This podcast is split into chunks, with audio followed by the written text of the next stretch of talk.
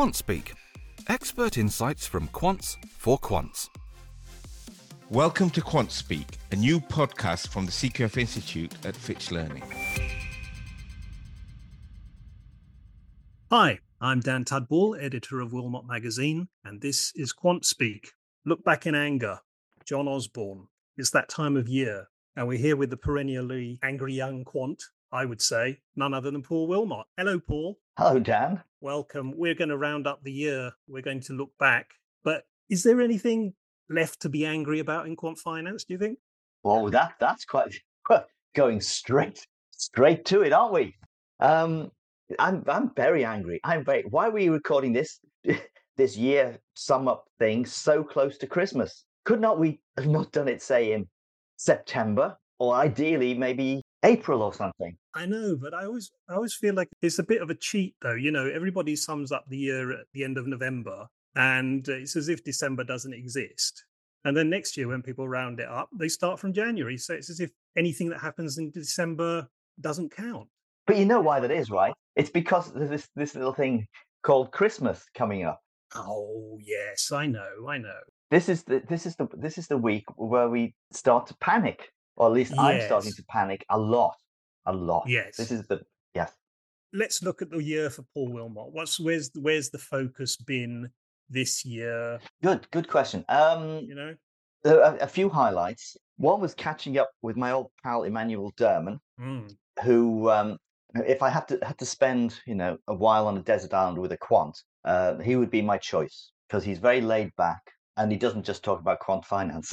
it- that helps. That's always good on a desert island. I'm sure he'd be very good on a desert island. I'm sure most most quants I know would be a disaster, um, but he'd be fun and I suspect quite useful. And the another highlight is I've moved into a different, not not genre, but well, sort of um, books I've written before have always been uh, for people of a university level, Mm-mm. but I have written a couple of books this year for, for high school children Right. one on artificial intelligence and one on finance. So it's um yeah, trying to um introduce things to younger people with yeah, so that's been quite fun and they're all extremely affordable and I think if you get them now then they they will arrive in time for Christmas to fill your stockings. What prompted you to do that?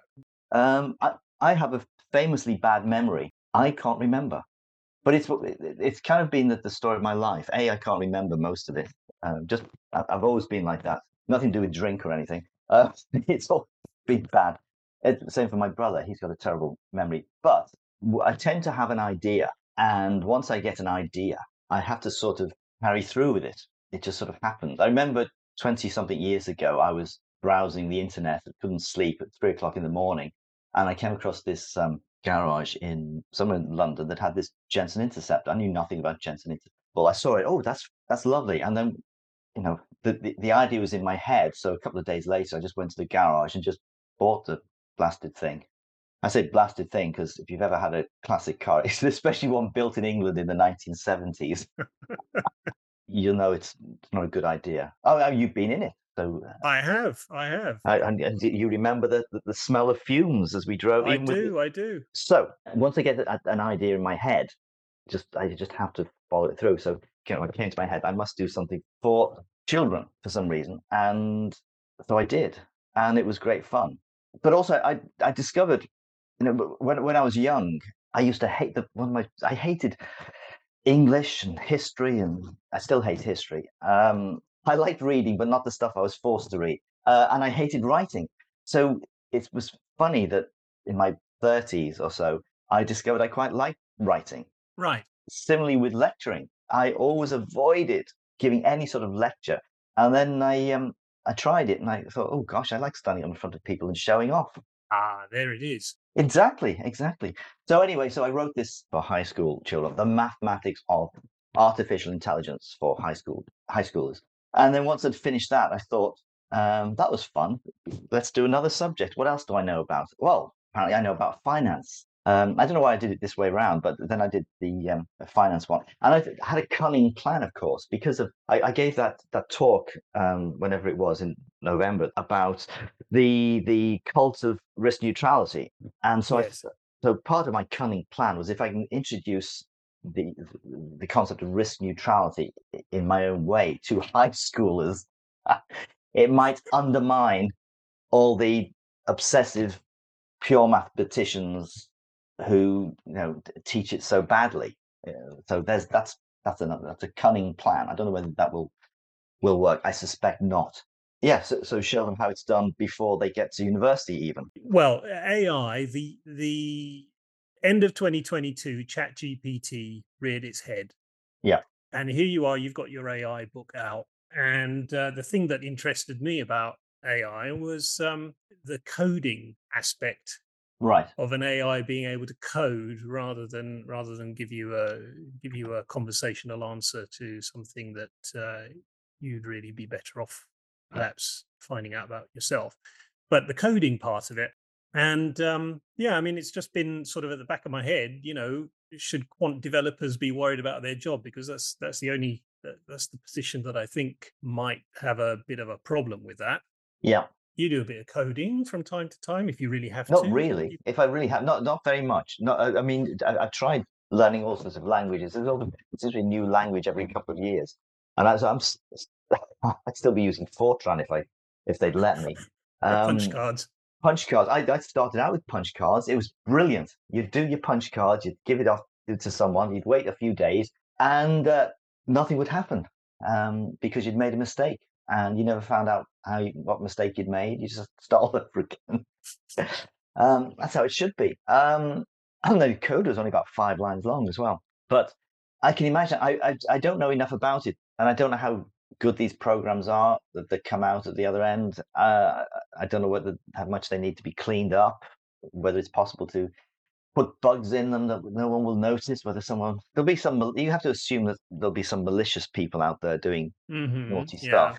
Um, so yeah, there's going to be all sorts of disasters. I don't know. It's going to be like like um, codes and code breaking in the sense that there's there's the um, the people making codes, people then trying to break codes, and then people making more complicated codes and trying to break those codes. Um, so at some stage we'll need some some mathematics. And again, I know nothing about codes and ciphers, but you'll need some mathematics to make these um, uh, things robust. But there's always the, the human element. I mean, the, the, the, whole business of you know, the, how long does it take to crack a password? Yeah, um, it can take you know millennia, even with the fastest computer. But if everyone goes around using the password password or P4 sword, then um, it doesn't take very long at all. I mean, the, the easy way, the easy way to to crack things is to is to is to not um, pick somebody's email address and try lots of passwords. It's the opposite. It's actually to assume the password is password or whatever most common is, and then guess people's usernames, and that's yes, much true, much faster. True. So the the human element is always going to be an issue. Well, that human element, I mean, me not being a technical person whatsoever, I was just wondering whether when it does come to coding and, and so on, whether whether there is any opportunity whatsoever for the human element of creativity sort of to uh, to edge out any possible AI that would uh, be trying to crack the same task, you know. Right. But I guess it depends what the initial problem is that you're you're tackling rather than what you're trying to code, would it be? Yeah, uh, but that does remind me that I was watching something, uh, some BBC um, thing involving submarines the other day, a vigil, and so there's there are these images of the the submarine, you know, coming through the, the breaking the surface, and mm-hmm. I'm thinking, you know, is that real or is that AI? I assume it's AI because submarines have got to be quite expensive.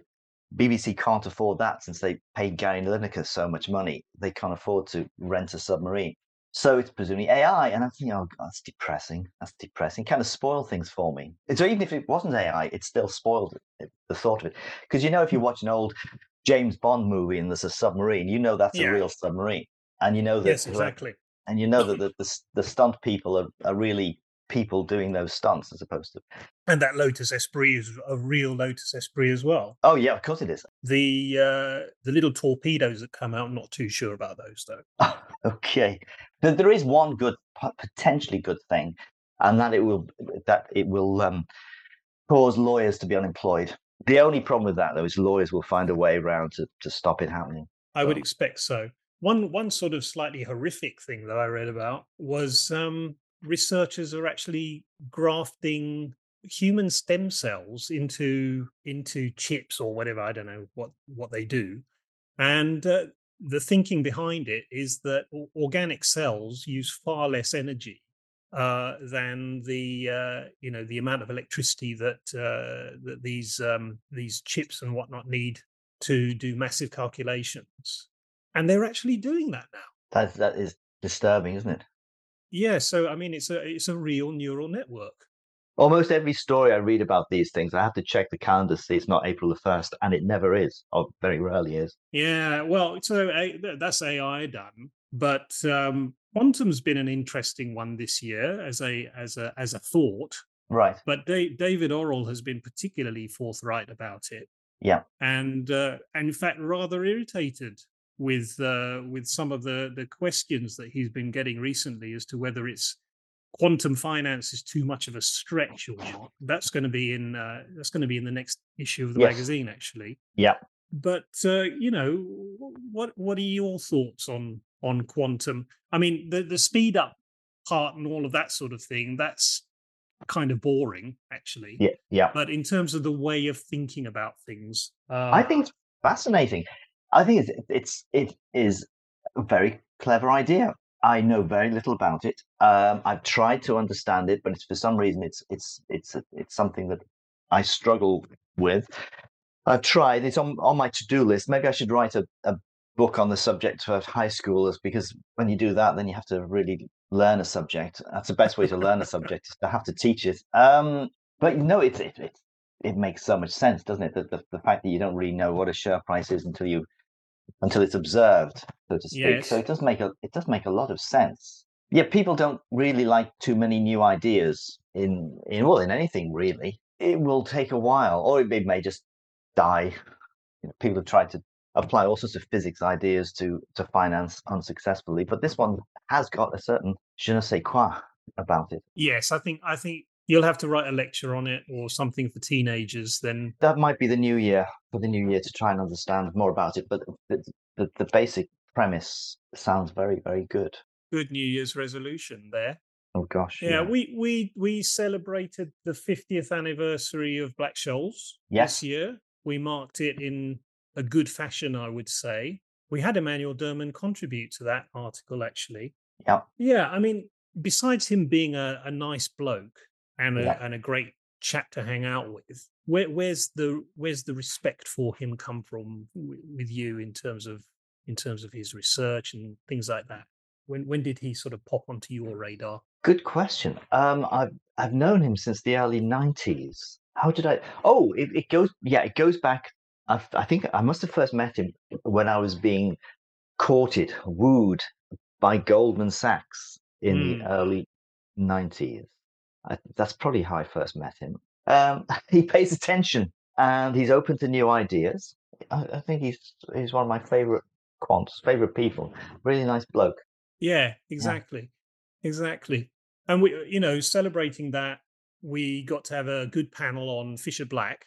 Yeah. And one of the things that occurred to me was to to really to really make an impact in quantitative finance. I think you have to have an entrepreneurial bent there has to be an aspect of of your personality because obviously Fisher Black was the one who was sort of not only did he work things out, but he he was he was selling his calculations and uh, all of that sort of thing, and uh, and and getting the calculators made and all of that sort of thing.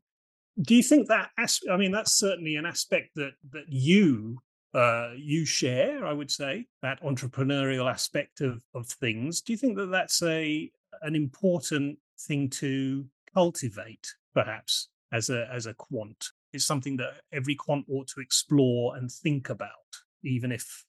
I really don't think you can cultivate that, though. I really don't think you can. I think uh, you've got it as a child, or you haven't. In in my case, I I, I started. Um, I'll, I'll, call them businesses. That's a little bit bit generous a, a, a word. Scams.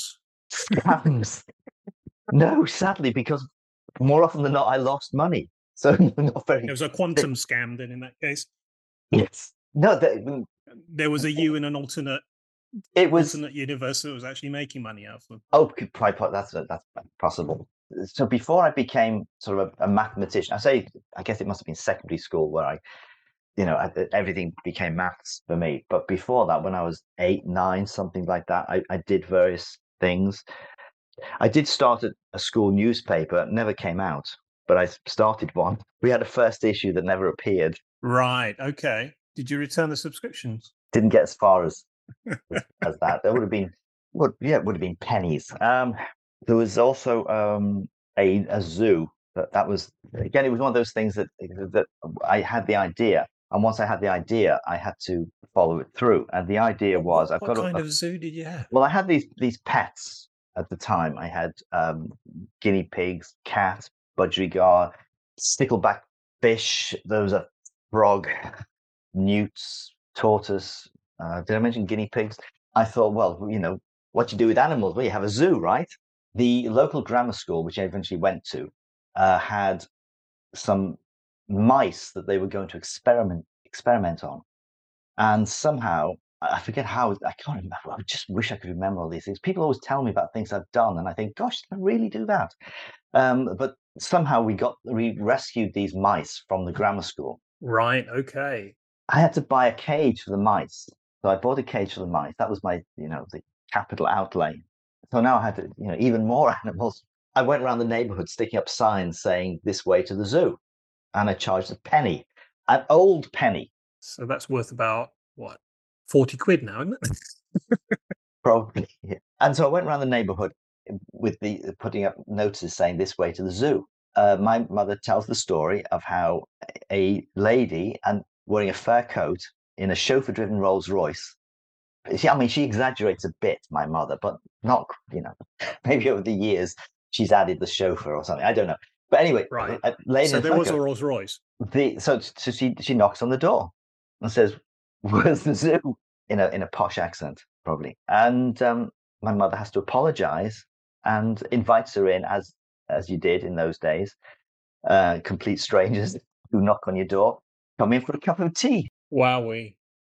And so my mother invites her in for a cup of tea, and um, this fur-coated uh, posh lady. Uh, I think the chauffeur stayed outside, as is only right and proper. And um, so that was my my one customer, and so I, I made a, a, a loss on that business because the, uh, the the the cage for the mice cost far more than um, the the one p I get made from this this one customer. The mice were later released in the local uh, some local field Right. where they probably were e- immediately eaten by something. That's good. Well, you you contributed to the circle of life, and you learned something Yeah. about risk aversion. I did, I, and then I then I got into then I I started another business in in in my garage a few years later, a couple of years later, uh, and this was a kind of amusement arcade where I took all the um, sort of various games, you know, a dartboard and throw dart, da, da, da, da, and you paid money, and you you know if you win, you get something back, and um, yeah, so that was another disaster because unfortunately I misjudged the odds on, on something, and the local hard case, who was probably eleven,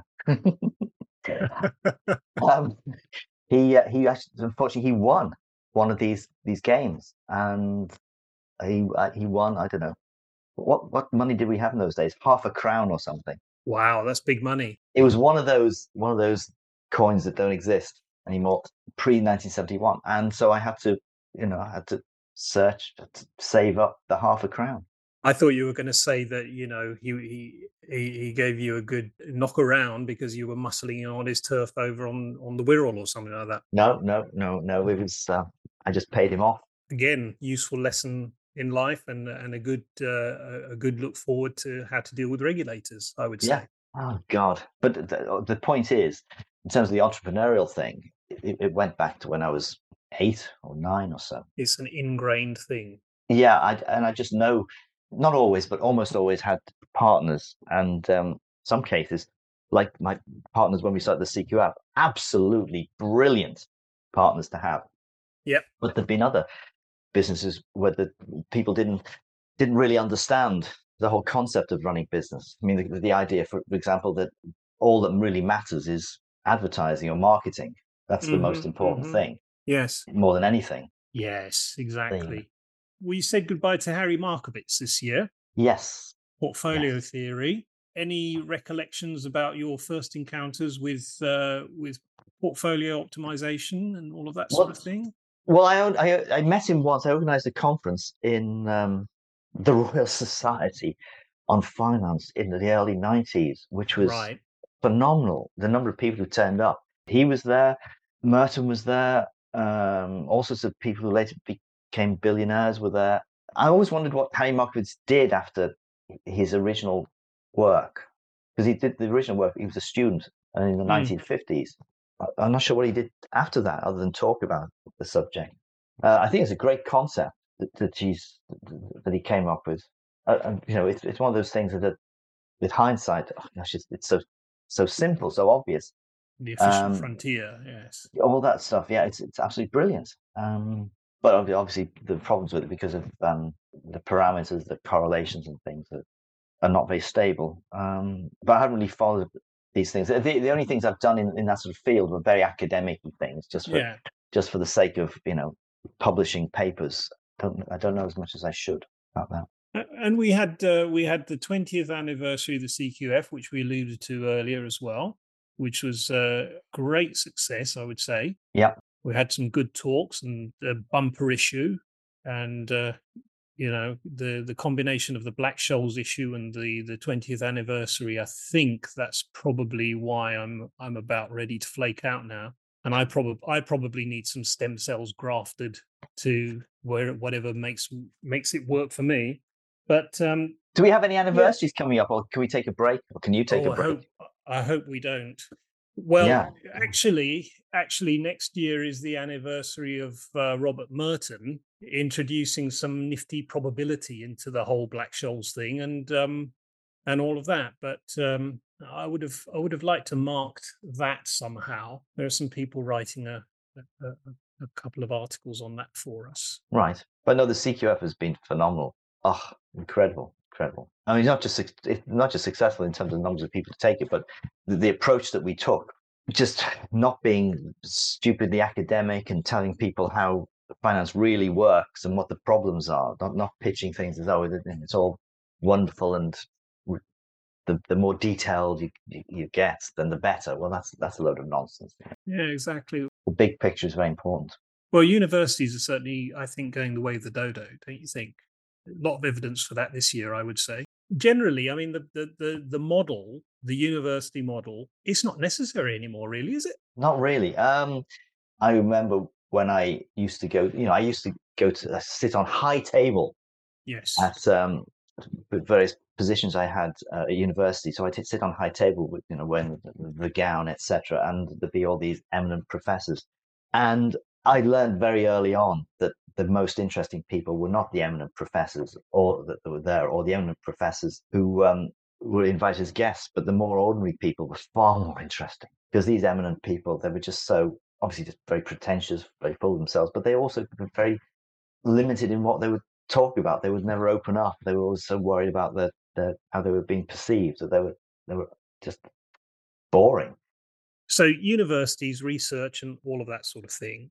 And then we have uh, institutions like Goldman Sachs and so on and so forth that had these amazing sort of collegiate atmospheres back in the day, Yeah. uh, which really kind of encouraged research. So through application, really uh, novel approaches were, were were coming about. But with this, with the AI, with the ML, with the economic conditions as well, because you know uh, people were rather shocked to experience inflation Right. uh, end of last year, and that's sort of going away now, and it's back to interest rates going up and all of that sort of thing. Yeah. Um, but the AI, the ML, the the whole mechanistic kind of approach, do you think possibly some of the funds gone out gone out of it, out of the financial industry for for really original thought?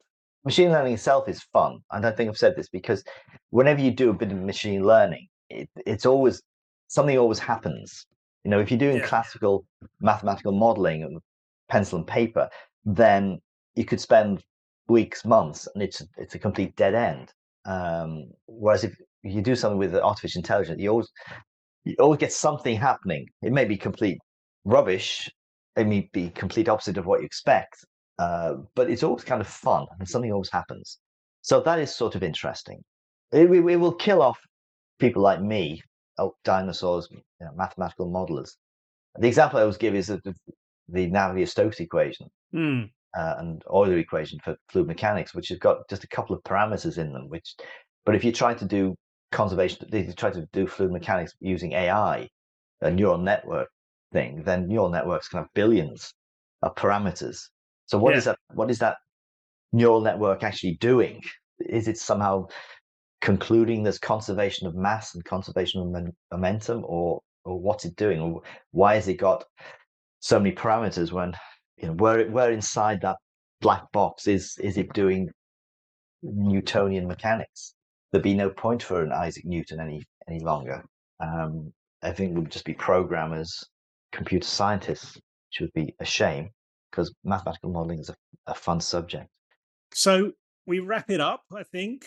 Yeah, We let you get back to your Christmas panic. This should be out somewhere between Christmas and the New Year, I think. Yeah. So should be a a, a, a- a good start for everybody for the new year. Uh, thanks very much, Paul. all right. And uh, we will catch up again in the new year. Take care. Thank you. Thank you for listening to QuantSpeak. Don't forget to subscribe and do sign up to the CQF Institute for more insights into quant finance.